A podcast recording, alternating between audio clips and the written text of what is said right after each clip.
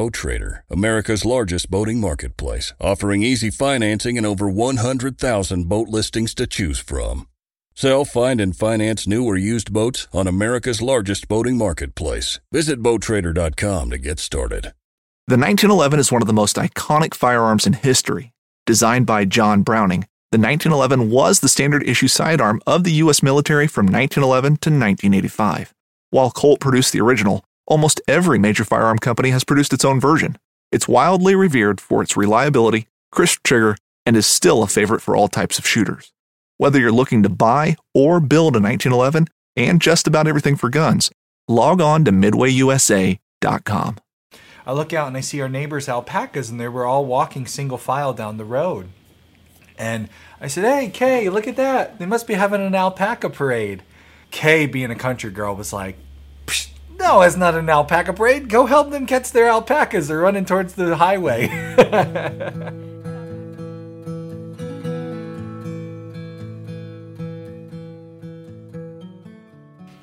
so obviously our sound is working. We got uh, the technical difficulties for today worked out. We should be good to go. We're trying something new. We're going to share a couple video clips today. Okay, I'll try to talk louder. We have an awesome show for you today. We're we're uh, we mentioned in our intro there to let us know what your dream homestead looks like, what it uh, what's on it. Maybe you're there now. Maybe you're working towards it. We're going to be talking about planning your dream homestead. Uh, your perfect homestead for you and our advice. We've been getting asked by a lot of people recently. I think after uh, 2020, there's been a lot of people moving to the country Mm. with good reason, trying to get away from the city, want to be a little more self sufficient. And there's been a lot of people who've bought property and now they're like, I got 10 bare acres. What do I do? What do I do? So we're going to hopefully help you answer that question. First, we got some updates from the barn. Yeah, we did the barn right before we came in here. So we check on everybody, we feed everybody, everybody gets watered. And last week we had talked about we talked about everything, all the updates for cows and pigs, chickens, guineas, but we didn't talk at all about the camels. So what is our camel update? This has been a fun week for camels. Last week we were asked about the camels and we said, And it was oh, like they knew. nothing really exciting had for, happened. Like the past six months, for the they've kind of camels. just been camels. and Kay was like, we'll, we'll talk about that next week. Camels are pretty chill most of the time. it's been a fun week. I think the most fun this week was when uh, our I think it was our middle son was looking out the window and he goes, "Oh, camels are out." he's a very matter of fact little guy, so he's just like, "Oh, camels are out." I see Millie. We're like, "Yeah, okay. Oh, the camels are out." There's really nice grass popping on the hillside. warm. Beautiful warm day, and camels decided it was time to take a walk. Now that I think was my fault. Uh, we have been checking on them, getting some wormings, fecals run on them. Have been treating them with a little wormer, Solomon at least. And I think I left the gate unhooked, like un unsecured. And the wind it was very windy, so it must have blown the gate open. Uh, then two days later, the kids looked out again and said, "Oh, there's Solomon." So okay, that wasn't my fault. I think somebody has learned to open the gate. and if you'll remember Luna, our little cow, she knows how to open the gate because they don't clip with anything. They're chains that kind of get um, set in a notch in the gate, and she can with her tongue open it. She's figured that out. So we had to clip her shut. Now I think Solomon or Millie, but I'm I'm more apt to believe it's Solomon has decided that he wants out and he knows how to open the gate. Yeah. Those lips are very agile. Lips are made for pulling leaves off of those branches, and I think he wants to get out and eat some grass, and he's figured out how to do it. I was curious to know if anybody has alpacas or Llamas. llamas. Do they use their lips to do something similar? Because they have kind of a similar. that's a great shot. He's got I, I like know you can see their out. little lips. he was posing for me today. I knew we were going to be talking about those he camel wanted lips. to eat, didn't he? And uh, but look, I mean, they're like fingers. Yes. it's incredible what they can do with them. And I was yeah, I'm interested in the chat. Let us know. Do, does your llamas or alpacas? We've told the alpaca parade story a lot on the channel. If you're new, we used to live across from an alpaca farm, and I was sitting at my desk one day, and I looked out the window, and I was kind of new to country life. This was new to our old homestead. I look out and I see our neighbors' alpacas, and they were all walking single file down the road. And I said, "Hey, Kay, look at that! They must be having an alpaca parade." And Like Kay, he, he thought this was just something that happened in the country. I guess people paraded their alpacas once a year, beautiful spring day, let's do an alpaca parade. Kay, being a country girl, was like, "Psh, "No, it's not an alpaca parade. Go help them catch their alpacas. They're running towards the highway." An alpaca parade down to the down to the highway. We've promised often of making a homesteady alpaca parade shirt. We've never come through on that, but maybe maybe this is the time. It's good to have promises that you don't intend to keep. Oh, we're gonna keep all our promises from last week, including Yes, teeth. We said we would. Our teeth uh, Soap. experiment. Our teeth tooth soap. soap. Get ready for that one. I'm going to brush my teeth live on the internet. Mildly embarrassing. So you. you mentioned kind of in passing um, worming camels. Why? Tis the season uh, that you know. I was thinking about them getting on that that grass now, and I. It's been a few months since we ran a wormer on them. It's been so cold, but now I've got that like feeling like oh we should have done this already. I, I missed some months to to uh, run fecals on them. So there is a person we know he's out in Utah through the camel. I think that's the Cameliers on Facebook. If you're interested in camels, learning about them, want them, want to do some research, join the Cameliers on Facebook. And Nick will run fecals for you. He knows how to do it in the specific way that a vet who doesn't deal with camelids will know how to uh, do this specific way to find the worms in camels. And Nick will do it at a really nice rate. We overnighted the camel poo to him. Every time I go to our UPS shipping facility, they know I'm bringing like blood or poo for them to ship out. So it's quite the reputation to have. I was thinking because we had a friend run it for us, and uh, we gave him a, as a thank you, we gave him some farm fresh eggs and a farm fresh chicken. I was wondering if he knew what what, what was in the box. He always knows. Poor Does he know? Oh yeah, that's the only All time right, I good. go is to I have blood to ship, blood, milk, or poo. Another homestead. You have to be known for something, I guess. shipping blood, poo. So I'll around. get those resu- results back pretty soon, and I I did start proactively treating Solomon because just looking at him, I have a feeling that's what it is. And this isn't something people will recommend to treat without um, without knowing what's going on. But because I've seen the same symptoms in him before, I'm just kind of being aggressive in my treatment right now. It's like you said, easier than goats. The goats, I'd have to straddle them and hold them and close their mouth, and they'd spit it out. There were a few occasions where we'd have to redose because they spit it out. Yeah, yeah, it's a bit of a mess. Camels are a little easier in some ways, even though they're a lot bigger. And as far as we know, we don't have a positive pregnancy test on Millie, but she was bred. We had as best confirmation as you can afterwards without pulling blood that she is bred, and hopefully our vet we, we've been talking to local vet is trying to get an ultrasound probe so we so they would have it in their office and they could bring it out and we could do a check on her by ultrasound in a few months. Yeah, that would be really exciting. We've never been able to do something like that. We've done the blood tests to confirm pregnancy, but to be able milk, to see yeah. it, that's the kind of thing like we'd have to get an okay from the vet to get a video of that because that would be cool to show Yeah. show on yes. the channel. As long as it's a happy. As long as it's happy. If not, it would be so sad. yeah, like okay, and video. well, it looks looks kind of empty in there. It Yeah. looks like a camel on the inside, not a baby camel. Fishing like a local isn't just about catching fish. It's about connecting with the environment and the people who call it home. It's about hearing the stories and traditions that have been passed down for generations and sharing unforgettable moments with the people you meet along the way. Fishing like a local is having an experience that stays with you forever. And with Fishing Booker, you can experience it too, no matter where you are. Discover your next adventure on Fishing Booker. That's our camel. That's the camel update.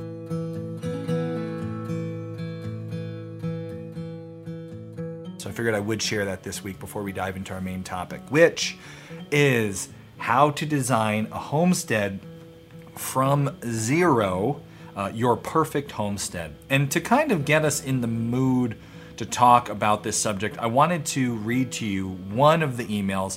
Like I said, I've been getting a lot of emails, a lot of messages like this. And this is what pretty much most of them sound like.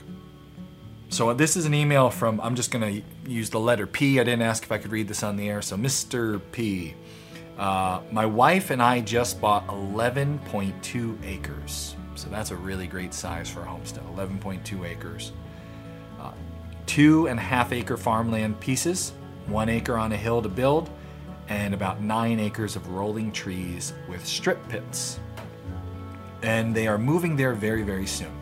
We are selling it all so she can be a stay at home mom and homeschool. Awesome. We're, that, we're big fans of homeschooling, stay at home, homeschool lifestyle. My question is this if I ask real nice, like really, really nice, would you guys give me your input from your experience on how to design our homestead? Like where to put the house, where to grow food, where to pasture the cow, where to house the chickens, where to put the rabbits. There is nothing there now except water, septic, and power. I have some good ideas and a basic plan, but I don't know anyone with real homestead experience. So, awesome email. Uh, lots of good details there into what they're thinking about building and adding to the homestead. And this is one of those questions that we get a lot. A lot of different people with a lot of different circumstances will send us some form of that question. I got another one on Instagram recently, somebody asking basically the same thing. And it is a hard question to answer because when you think about it, uh, everybody, where their homestead is, what they want to do, it's all going to be different. But there are some basic fundamentals to every homestead, really every home, uh, that you could apply and I figured what we would do is we could just start there with these fundamentals. So if you are going to have a homestead, you have a 10 acre piece of land, you have a 1 acre piece of land, you have 100 acres. First, basic fundamentals you're going to need across the board are shelter, water, and access. These are three things that you really want to think about. And this kind of applies in stages to all the different things on your homestead whether we're talking about your home, because a major part of your homestead is the home you're going to live in.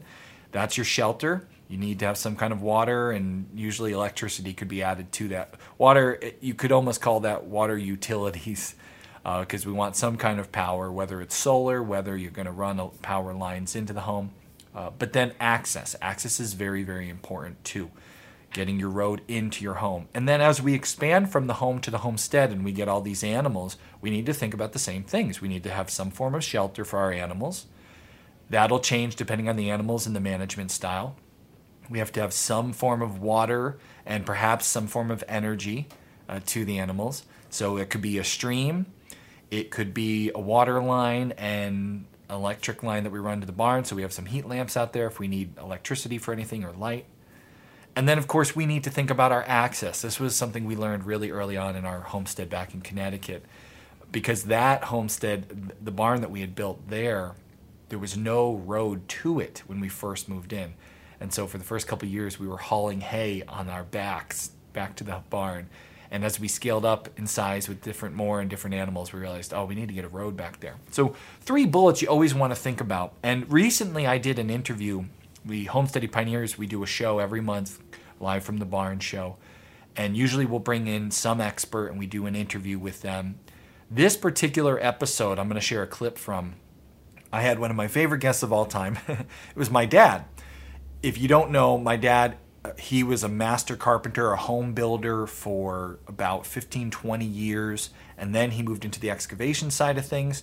So whether it's building a home from scratch, or putting in the road and the septic and the water lines to that house for the last 45 years he's had his business or maybe it's a little less he had his own business but he worked in that field before uh, he has just so much experience in this realm and so we sat down for an hour and i picked his brain about everything you're going to want to know if you buy bare land what are you going to need to do to start your homestead infrastructure wise We talked about septic systems and water. We talked about foundations and digging foundations and wells. We're not going to play the whole episode. If you're a homesteady pioneer, you can uh, watch that whole episode later. It's about an hour long interview and it's really, really in depth. But there's a really good clip I'm going to pull up here in a moment where he just shares your basic guidelines, what you got to think about when you're getting to your new property. Let's enjoy this. This is in the Homesteady Pioneer Library. You can go back and watch the whole thing. If you become a pioneer, there's a link in the description below. You can become a pioneer right now and watch the whole thing and as soon as we're done with this. But let's enjoy a few minutes of this clip. Now let's talk about some new things like getting power, putting in a road, digging a foundation. Once we know what we're going to do for a septic system, where do we go next and what's the process to get us towards building our place from scratch? Okay, so when you bought this piece of property, one thing you're going to want to consider is say you got 10 acres and I want the house in the middle of the property. Okay, so now you're five acres away or so from the street. You've got to cut a road in, a driveway. You've got to bring your power lines in. So the further the farther off the road you are, all that is going to add up. And a lot of people like to go overhead, it's less expensive. But if you decide to go underground and you hit ledge rock, then you're into jackhammering and Yeah. all that additional expense. So those are the kind of things you got to think about where you're going to set the house. My driveway expense could add up really fast. If you got really nice soil, it's not a tough grade, it's not steep, pretty level. It's pretty easy to do. But if Yeah. you've got a steeper piece of property where maybe you've got to do some switchbacks to keep the grade, because some properties, some towns have grade restrictions. Can't be steeper than 10% or something like that. Yeah. So you have to watch out for that too. So the further in you go, the more everything else is going to cost you to bring in. That's driveway, power lines. Now your well, you can bring that more or less wherever you want, Yeah. as long as it's outside the, the septic area. Uh, so that's something to consider Yeah, you might want that. You know, I want to be in the middle of my property and not see any neighbors, but that moving just to the middle may cost you so much more. And then even think about for the rest of your existence there, it's snow plowing the driveway, Yeah. it's uh, you know upkeep on the driveway Yeah. itself. So every foot you're further back in, it's going to be harder. The actual building process will take longer because you got to get that road in. So just something to consider. And whether it's gravel or pavement. Oh, yeah. All right, people say, all right, I'm going to pave it and it's good for 25 years. Well, you'd be surprised how fast that 25 years go by and you're looking at doing that again. And the cost. But then again, yeah. gravel, you're you're maintaining it every spring. Yep. Uh, So, you're always scraping and it's nickeling and diming you to death maintaining the gravel. So those So, are things to consider. You know, finding a, a, a good medium where they got a little privacy, but they're not too far in. Um, do you do the road before you do your foundation? Do you finish and pave that road and then start building your house? What do you like to do on a site as far as steps towards building and being done? You know, where do you start? Where do you end? All right, generally what we do on home sites is a tree guy will come in, he'll cut down all the trees, brush, chip it up, haul it away. Then I'll come in, we'll pull out all the stumps, as long as it's not in a wetlands area, can't touch those areas. We'll pull all out all the stumps, load them into dumpsters, haul those away, and then generally we will grub in, box out the driveway, whether it's 100 feet, 200 feet, 1600 feet, because you need that to get to your house site. Right. You're not going to get anybody in there. Now, you don't have to finish that driveway, but you want to grub it out. You want to get some good heavy base material down. And depending on what time of the year you start, you may have to spend more than you thought on that because you're going to run into water all the time, Yeah. raining and everything like that. So you're going to want to get your base material down. And then that'll allow you to get your concrete trucks in there, then your lumber trucks for all your framing material. And there's a lot of deliveries along the way. It's your framing material, Oh, your yeah. sheetrock, roofing supplies, siding. Everything comes in by truck. You realize why the Romans built their entire empire off of a good road. Exactly. you got to get Roads. stuff in and out. You need the good yeah. roads. So all that needs to be done. You need to get that well rig in there. Yep. And those things, they got to go in and they got to be in a fairly level site. Those well rigs are huge. So you have to have a pretty good access for them. And sometimes you have to even build temporary pull-offs to get those guys in Right. because they have to come in and they can't get right where they got to go. You got to spend some money to build a temporary pad, and then maybe you pull it later. Yeah. Uh, so you that's the order, okay? And then the house is going up at that point. Then you can do the other things. Then you can do the septic system. If it's underground utilities, you can do the trenching. A lot of times the utilities are not under the driveway; they're to one side or the other. Now you may not need a well. You may be you may have access to city water, and if there is, they'll make you connect. Yeah. If the city water, a lot of times they don't let you drill a well, at least where we are. So you'll be running that water line in. And then as the house goes up and gets finished, then it's the final grading, topsoiling, raking, seeding, whatever plantings along the way. Really great advice from the old man there. A lot to take away from that video. Um, Austin didn't have a mustache. I just grew it back Mostly. quickly. I think that's all anybody heard. That's everyone was focused on the Mustache, lack of a mustache, mustache. mustache. and that a well drilling truck is apparently huge. Oh yeah, yeah. You've never seen a well drilling truck? Well drilling truck? No. It's a big ordeal. No, it's one of those things when I think about our next homestead, makes me say, never mind. Or I'll live off the grid. I won't install anything. You know, you need a well if you live off grid. No, that's what You're rain, gonna rainwater rainwater catchment. Oh, That's you got me. You totally got me. Those are kind of the fundamentals, and you could see how much is there. Like, and that's just to get your house ready. That's not to get well, like we read. I already read the email where we talked about you know cows and chickens and all these other things. Um, when we start to try to design years out into the homestead you want to have, it kind of gets really difficult. We've been homesteading for a long time. We know what we like. And we even talk about when we no longer need such a big place if all our kids grow up. Well, when all our kids grow up, it's inevitable. And, um, you know, we, we would just need like a little cabin for ourselves. What would we have? We still have a hard time figuring that out. What would we want? Um, because things change so much over time. And that's why this question, we were thinking, It's so hard to answer. yeah. especially for somebody else we can't answer for ourselves because it changes we have file folders of plans we've made that uh, we either didn't want to do anymore found a better way to do them just changed and that's probably what will happen to you too as you start and continue in your homesteading journey uh, a lot of people in the comments said all their the different things they want or would like or have everyone's is so different Yeah, eh, we were thinking about like how would you explain, you know, when you sit down to design this homestead and, and you right at the moment don't have any homestead and you're thinking I want to have a cow and I want to have a chicken and I want to have goats and I want to have pigs and I want to have sheep and I want to do this kind of rotational grazing. Uh, you know, for us to design that for somebody to give them an idea of how to lay that out, it would almost be like somebody coming and saying to us, "Hey, you guys have a lot of kids. Uh, I was wondering, I wanted to get your input on."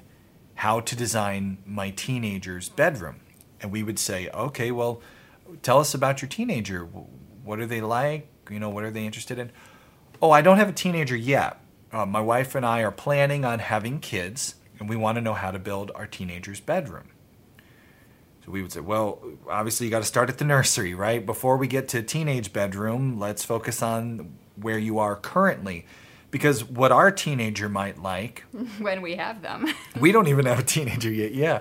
Uh, when we have one, what they like might be very different from what your teenager would like. So, we always answer these questions like this because it's such an individualized thing. And what we're saying is, you probably don't even know. If you're just starting out, you've got your bare piece of property, you don't necessarily even know what you want. Right. We could say, and uh, we've done this, this is what we want, dot, dot, dot, dot.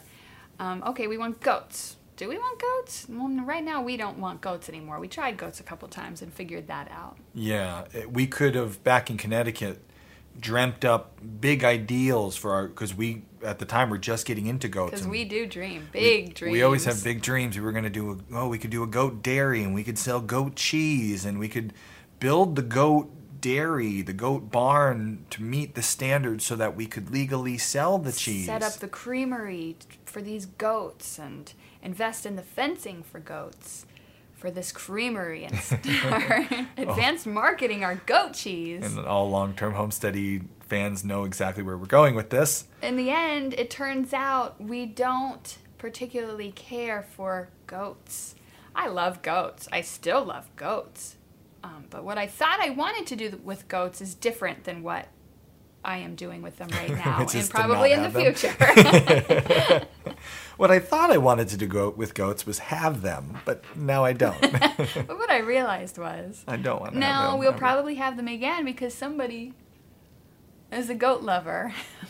We were talking the other day, and our, our oldest daughter, what kind of animals would you like to have again, or you know, on the farm? And she was like, I really liked my goats. I was like, gulp. Uh oh. So, this is a hard thing to do. It's very hard to design your 10 year in the future homestead. Somebody said, Why do you always ask a question with a question? Hmm. Why do you ask? because it takes a lot of introspection, these questions. First of all, I think when you're saying, I want these animals, yes, okay, want them. That's great. Great to want them, to learn about them. Be honest with yourself. Do you want a milk cow? Do you want a milk cow? Hmm. Do you really want a milk cow? Every day, do you want a milk cow? Us, do you want a milk cow? Austin doesn't want a milk cow. It, things look really nice on on YouTube sometimes. You'll I've, read a book and they'll make you fall in love with this idea. yeah, I'm the YouTuber, you're the book reader, right? I'll watch the videos, you read the books, and we get really excited about big ideas. And then we try them, and, and sometimes they work great, and sometimes we stick with them, and other times we abandon them. Other times we realize that he's not cut out to milk every day. It's just not what I want to do. Doesn't if he wants a happy life and be satisfied, he will not milk every day. So instead of when you get your new property, right? You get your 10 acres, you get your one acre, you, you have an idea of a property you might want to look for. Instead of trying to design your teenager's bedroom before you have a teenager, it's better to focus on stage one, the nursery, with without boxing yourself in or causing problems further down the line. So early on, we talked already about you got to think about your access, you got to think about your water and your power and your shelter. So you just bought your property. If it doesn't have a house on it yet, really focus on nailing that. Hmm, because that's where that's where you're going to be living. The animals will come and go. We all know that. We'll we'll have them, we won't. We'll change, we'll improve, we'll get rid of some. Our house is going to be there. It's our house. Make it be what's right for you. And really make it, you know, it is the center of your homestead. It's it's where everything gravitates from. So So maybe have a sink in the garage. If you have a garage, have a sink in the basement with easy access in and out of. Thinking Yeah. ahead to you want a cow, you want a milk. It, that's where you're going to be going through some of your milk. If you're a typical homesteader, we don't usually set up in the barn without having the refrigeration and the heat and things like that. So make a place in your house where you can think about doing all your milking stuff. Yeah, planning ahead for your dreams. Again, making sure not to limit yourself there, but not trying to do everything at once. Because again, you might just you might go and build that beautiful barn for cows, and then a year into having one cow, you realize you don't really like doing, a, you know, hand milking or even milking every single day. So just yeah, maybe you figure out I don't want cows. I built and bought everything specifically for cows. I, I really want goats. I love goats. and it's total different infrastructure. Everything's yeah, different. it can be different. So if you just focus on right now, get yourself that house, get yourself that driveway that you need, get yourself the water and the electric, or in whatever ways you want to And do it's that. It's not the exciting. It's most of us don't buy a homestead and think like, yes, now I can install a driveway. Finally, finally, I can put a gravel pad in. That's not why we're in it. but you always use a driveway. Yeah, and then at that point, we're always pretty realistic. We know you've been dying to have the land, you've been dying to have the animals. You're gonna get something, but we really try to encourage most people don't get more than just chickens that first year. Chickens. Yeah, get a chicken coop, build a chicken coop with a chicken run, and get yourself some chickens. Because what you learn from chickens is it's not just chickens. It's it's caring for an animal. It's protecting an animal. Because as soon as you get those chickens, they're they're pulling in predators from around the area that maybe you haven't seen until now. It's having the water for them on a smaller scale than for pigs or cows. It's feeding, keeping enough feed in stock for them through winter months or rain seasons or what whatever you face with. And the nice thing about chickens, when you start with chickens, you get meat chickens, you get egg laying chickens. So you can grow into that side of, you know what, I want to do some meat animals. Uh, or maybe you realize I don't want to do meat, I'll just do egg layers. But it's very gratifying very quickly to be able to produce your own eggs within six months, produce your own meat within a few months, and then and then take have that experience of processing your animals without the expense of we have a two thousand pound cow to process, we have these huge hogs we have to process ourselves. What are we going to do? We've never done this. Start small. Starting small allows you to build the knowledge of caring for an animal, uh, along with the experience and knowing what you need to have for the chickens that can grow into your pigs, your cows, your goats, your sheep. Dakota says, "Pa, chickens, rabbits." Or rabbits. Anything small and simple. Even I hate to say it, but even if you just wanted to have goats and you were to get maybe a couple goats, I, I wouldn't give it a thumbs up, but if you want to do it, you're going to do it. The point is, don't start trying to design, prepare, and get all the animals at once. And maybe you're frustrated by that idea. You're thinking, uh, it's time. We need to be self sufficient. We need to have our own homestead and live off of it. You know, 2020 was a scary time. We weren't sure about our food. Yeah, and you feel like that anxiety, that desperation for some sort of self sustaining food cycle. It's a great motivator, but the honest truth is, your first year, if you move to the country and you get all those animals, you're not going to be self sufficient. Getting all the animals doesn't make you self sufficient. Having the knowledge, having the experience, having the systems in place, Yeah. at that point you become more self sufficient and then you actually can benefit from all the things you have. And but Homestead that takes Helper time. brought out too. Another benefit you get from living on your land is observing your land. Where's your sun at? Uh, we always talk about where's the rain, where's the water running. I know if you already said that. No, that and that's part of why we really have a hard time telling someone how to design their homestead because so many homesteads are so different. You're going to figure out your own issues, your own the good things about your property, the bad things about your property, uh, and how you want them. We were talking earlier. There's people who want to have cows in the barn, right? Keep the cows in the barn. Yeah. There's people like us. who want to have goats or sheep in the barn because that is one way Oh, yeah. of keeping your animals a, a bit more contained to work with the parasite problem with Yeah. goats and sheep. That's a great example. We we've seen farms that never let their goats on pasture because it keeps them safe. They feed them hay feeders off the ground. They never have a worm issue. And I mean that's a great way to manage your goat herd if that's what you want to do. Now you personally might not like that idea. Maybe you picture your goats out in the forest and you want them out in the forest. We could do the same thing with pigs. We've seen pigs just all inside on concrete. Yeah. It works. There's nice, healthy pigs out there on concrete. Yeah. Others never see the inside of a barn. Whether it's from birth till death, they're out in the field in their little A-frames having their piglets. And the biggest point we're trying to make here when it comes to designing your perfect place is that without the experience on a small, manageable scale, you just will not know. You might have big ideals going into this new endeavor. We sure we certainly did. We were, you know, going to do this, you know, all natural and, you know, back to basics and just. The cycle that all works together. The chickens in the Yeah. garden with the ducks, then the goats with the man pigs. It was everything, and I blame old MacDonald. Think about that. As kids, your old MacDonald, what did he have? Everything. He had cows, he had sheep, he had pigs, he had ducks, Yeah, he had yeah. dogs and cats. Old MacDonald, though, was old.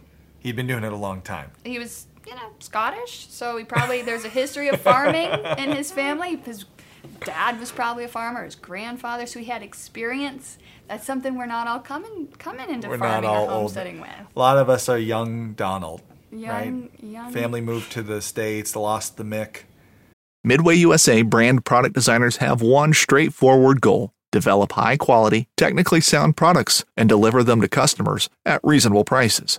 If you are immersed in the shooting sports industry and pay close attention to every single detail, you know our products are built right and stand up to everyday use. Who has shooting mats and range bag systems to hunting clothing and just about everything for the outdoors? Log on and shop 24 7 with super fast shipping. MidwayUSA.com. to assimilate, and now we're coming from you know the city, the Donald And we- family. it's and- in our hearts, but it's not in our heads yet. Right. we And don't know. We are totally speaking from experience here. This is totally us saying like we moved to the country with big ideals. You at least grew up with like the barn and the animals. But for it was me, it was yeah. totally new. And um, I, I wanted to say, when you're thinking about building, right, in your head, you envision your house with your barn. oh yeah, oh yeah, this is good. And there's a graphic to go with All right, here we go. So here's our graphic. Okay, so this is if you Google, you know, homestead, 10 acre homestead layout, one acre homestead layout, you'll find a million of these different ideas online, and they're beautiful. Yeah. I mean, they look so nice on paper. And the reason we don't want to pick this apart because we're trying to be mean to whoever designed this and be like, they're stupid, they didn't think about this. This might totally work for somebody, somebody else's dream. Right. This might be somebody else, like they came up with this idea and it's just perfect. But we do want to pick it apart from our point of view to show you, like, what might look awesome on paper to a brand new homesteader or to someone moving to a new homestead. Even us moving to this homestead, we had ideas We of what we were going to do here, and then we got here and realized there were problems. So here we have this beautiful little homestead design, right? Is that okay? What is, yeah, what is your thoughts right away? What are you thinking? That's a big garden. That's exactly what I thought right away. Like, oh no, Austin will spend a lot of time weeding that garden. you need to be close to that mic, baby. You're Yeah. too quiet. Sorry. It's a big garden that I won't weed. It looks awesome on paper, but if you've never gardened before, what looks like, oh yeah, that's gonna we're gonna grow all our food, you realize this is a full time market garden job right there. And mm. if you're a brand new gardener, you're just not gonna be able to keep up with that. The weeding, the upkeep, the care. That garden for a new homesteader is just way too big. So we would Right. instantly we're not new homesteaders, we've been doing it a decade. We still that for us is too big. We're not good in the garden.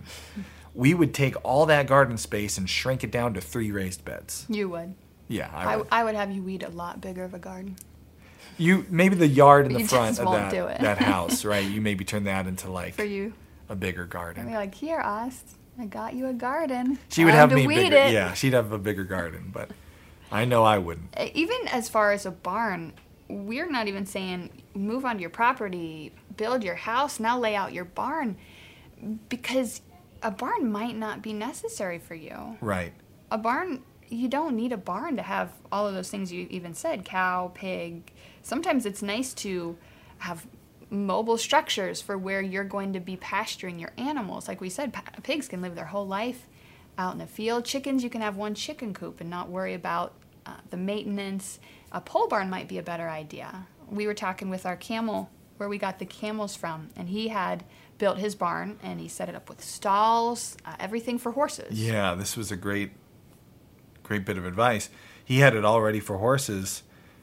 He went and tore down the whole barn and rebuilt a big empty barn because he said, you know what? I realized having it open to do with what I want as opposed to each individual stall, it just worked better. Yeah, and f- for us, we have a beautiful barn. You might be moving on to a homestead with property, with the house, with the barn that is already there for you, and then work with what you've got. Don't make huge renovations to the barn without Yeah. first live a few seasons with it and see what you can do with it and what you'd like to change with it. we go to this picture as new homesteaders you see the cow in the field and you think that's perfect i'll have my spot for the cow we know we have a dairy cow so that cow needs an alley that we can easily get that cow back to an area to milk they don't have a milking parlor in this picture us we would need a place to milk the dairy cows right we would need a place now they might have beef cows maybe they don't need to milk uh, the pigs and the cow's location right away i saw there's no road to the pigs little shelter Yeah, and somebody in the comments did remark about how there weren't trails on their homestead, so it was really hard for them to get to the the places they needed to go to take care of things. We know from raising pigs, we like to raise a big group of pigs all at once. That's going to require one ton feed deliveries. In this design, there's no place for me to pull a truck up with one ton feed delivery. Now, these people only have two pigs. They like to mm-hmm. raise two pigs. For them, this is a great design. And that might be how our homestead ends up being in the next few In years. We might cut down to two pigs. The point is, here's a perfect design, a great design that for some people might work fantastic, but for our particular needs, what we know we like from a decade's worth of homesteading, it wouldn't work well for us.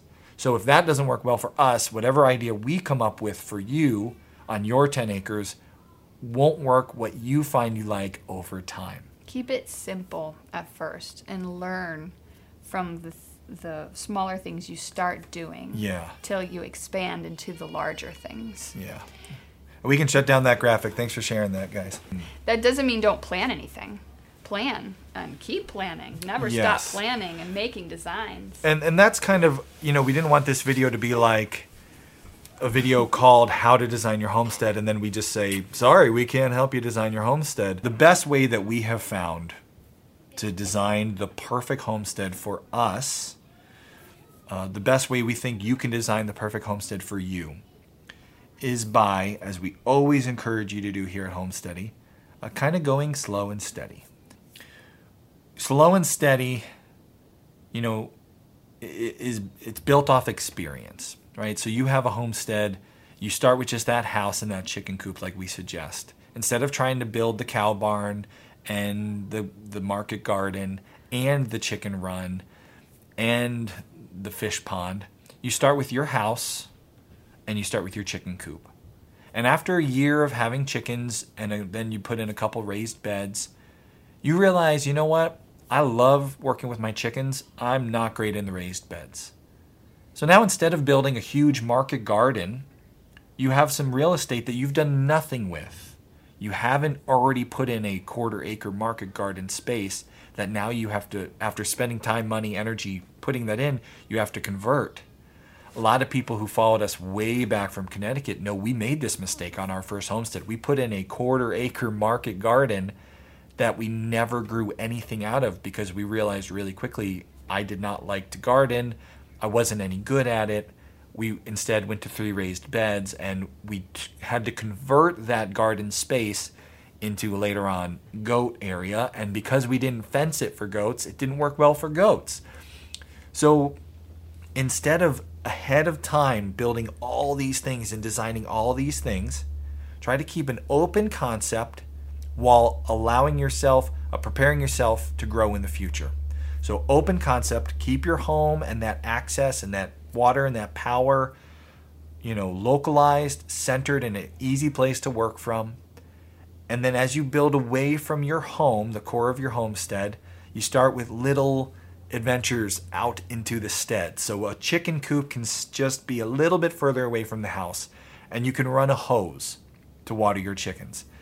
Then you realize, you know what? I don't like the chickens this close to the house. I want them further away. Now you can put in a water line from your home out to the chicken coop. And now you've realized I like this spot where I moved the coop to. This is where I want to build my barn. What am I building the barn for? Well, I'm building it for chickens, and I think I'd like to have a cow. Maybe a little storage. I'm going to need storage. If I'm going to have a cow and I don't have the pasture for it, then I'm going to need some hay. So now you have a better idea of what you want, where you're going, and instead of using up real estate for a market garden that you find you're never using, you're designing a barn for the animals you do plan on having because you already have some of them.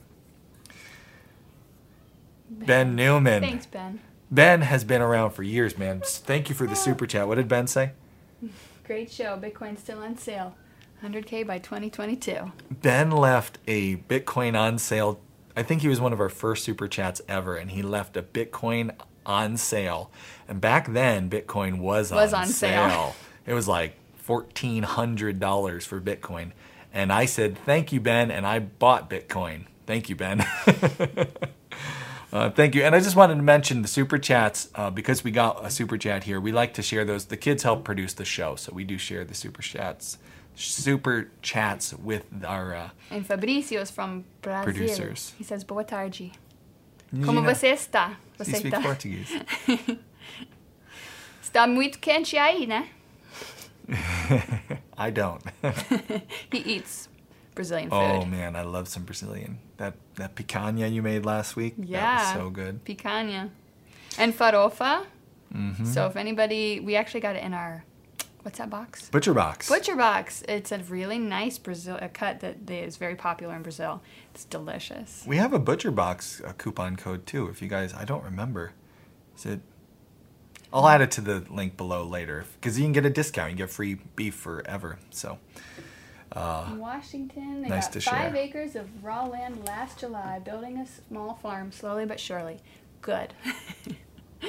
we we tell people this because we've lived it the other way. We've lived it when we got a goat with no with no fencing that could keep a goat in. oh man, We got a goat and put her in the pig pen and thought this will be great, and she was gone. So we've lived it, and that's why we may seem to be like those those people who just aren't fun. when we say take it slowly, take it slowly, but it is coming from the best place. We really um, we've lived it.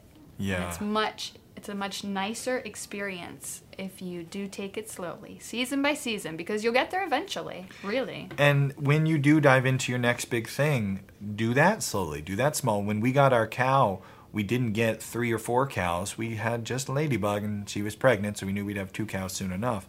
Uh, that allows you to grow small, slow growth over time. So we didn't need a huge barn for Ladybug right, right away. We could put her in our smaller barn. Then we learned, you know what, we need more pasture for her. So it wasn't a super big expense for us because we only had one cow to buy the hay for her. But we knew in the future we needed more space. We wound up here where we had a lot more pasture for our cows. Then we were able to expand. So for all those who've written in, all those who've asked us, just slow expansion over time. Don't try to design all 10 acres right now. Figure out your next your next thing, your And next endeavor. One thing I noticed in their email was is, it said they didn't know any homesteaders around them in real life. And I thought, you know, it's not necessary to know homesteaders. There are plenty of farmers you can get to know who will give you very valuable insight into what animal you'd like to do. Even if they're managing differently, even if the breed is different than what than what your ideal is, it can still even give you some practical hands-on experience uh, that helps you in designing your homestead. That's what we did with the cows. We went to a farm, a farmer who had these jerseys. We spent time with him. We spent time with another farmer to get an idea of is this really what we want to do? Even if there aren't other homesteaders near you, there are farmers, uh, people you could get to know and who could help you on this journey. Yeah, that's awesome advice. We've always tried to do that. And if you're looking for farmers who you can pick their brain, pick their ear, uh, best way to do that is find farmers you can purchase something from, support them in some way. They're busy, they got a lot going on. If they're selling hay, if they're selling meat, go buy some of their product. And that's when Buy you, some of their hay Yeah. for someday. if you're gonna get a cow someday, Start stocking up now. it's not bad advice. Sometimes hay's really hard to find. And infrastructure. Who said that? Come on, homesteading. Talked about infrastructure. Yeah. Mm-hmm. Yeah, infrastructure is a big one, and that's one of those ones. Even then, plan on it, but it's sometimes it's hard to know what you're going to need till you know how you like to operate. Plan on it. Plan on doing it again and again and again. Yeah, yeah. So, best bit of advice: perimeter fence, a center point for electricity and water, and keep the rest wide open for every time you change your mind. You can adapt to it later. That's how we're going to do things from now on. and it'll cost you money homesteading. You don't Yeah. come into it and save money right away. There's always an unexpected expense. Um, in the chat box, how much money have you have you really saved? oh, that's a scary question. There's some uh, wives and husbands out there who don't want to say it for their other significant other to read. you know, if you're at the very beginning stage and you're trying to figure out how do I get started, we have a totally free course. Uh, it's the Start Homesteading Today course, and it's really designed to help you start, even if you're not at your homestead yet, start today. Free course, there's a link below to join our email list. When you join the email list, I send you an invitation to take the free course. It's a video course. Uh, it covers a lot of what we've talked about here, and it gets you from totally green, totally new, to the point where you know you can start getting those animals, start slow and steady building. It kind of lays out what we talked about here, but over the course of a f- couple different lessons, it's I think four or five hour long course. So, sh- you know, lock in, grab your coffee, and get ready. so you can take that course for free. Uh, thank you all for joining us today.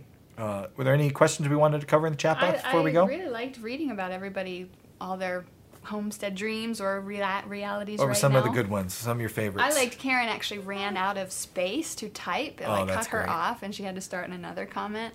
Karen mentioned, Karen L mentioned, and I thought this was great, also incorporating the natural, the residential wildlife Oh, uh, that is along a good- with that. yeah, and that that's good something that for the first time last year we've really tried to work with because we have a bit more space here. We're trying to work uh, more in line with the seasons of the birds who are who are nesting in the field, uh, or uh, the the insects that we know are expecting to have these these wildflowers out there, which is a completely it's a huge undertaking to understand all these things. But it's really i found that very rewarding last year to be able to do that more.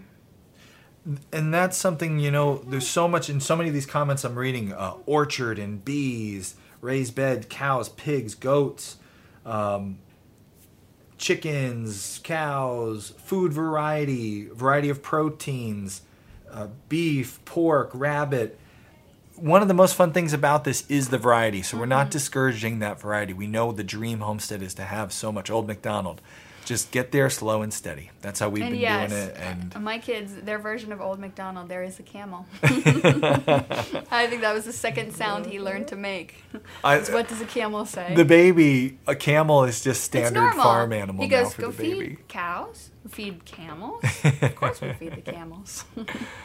Uh, so thank you all for joining us today. Hope you enjoyed the live show. We'll be back next week. So if you want to make sure you don't miss our live shows, join our email list, take the free course, Our goal is always for 12, 12.30 time. 12-ish. If uh, we have a sick baby, it may end up being a little later than that. Yeah. Hopefully, we're all better next week. A lot of moving parts here, but we are going to be here next week for another live show. Thanks for joining us. We'll see you then.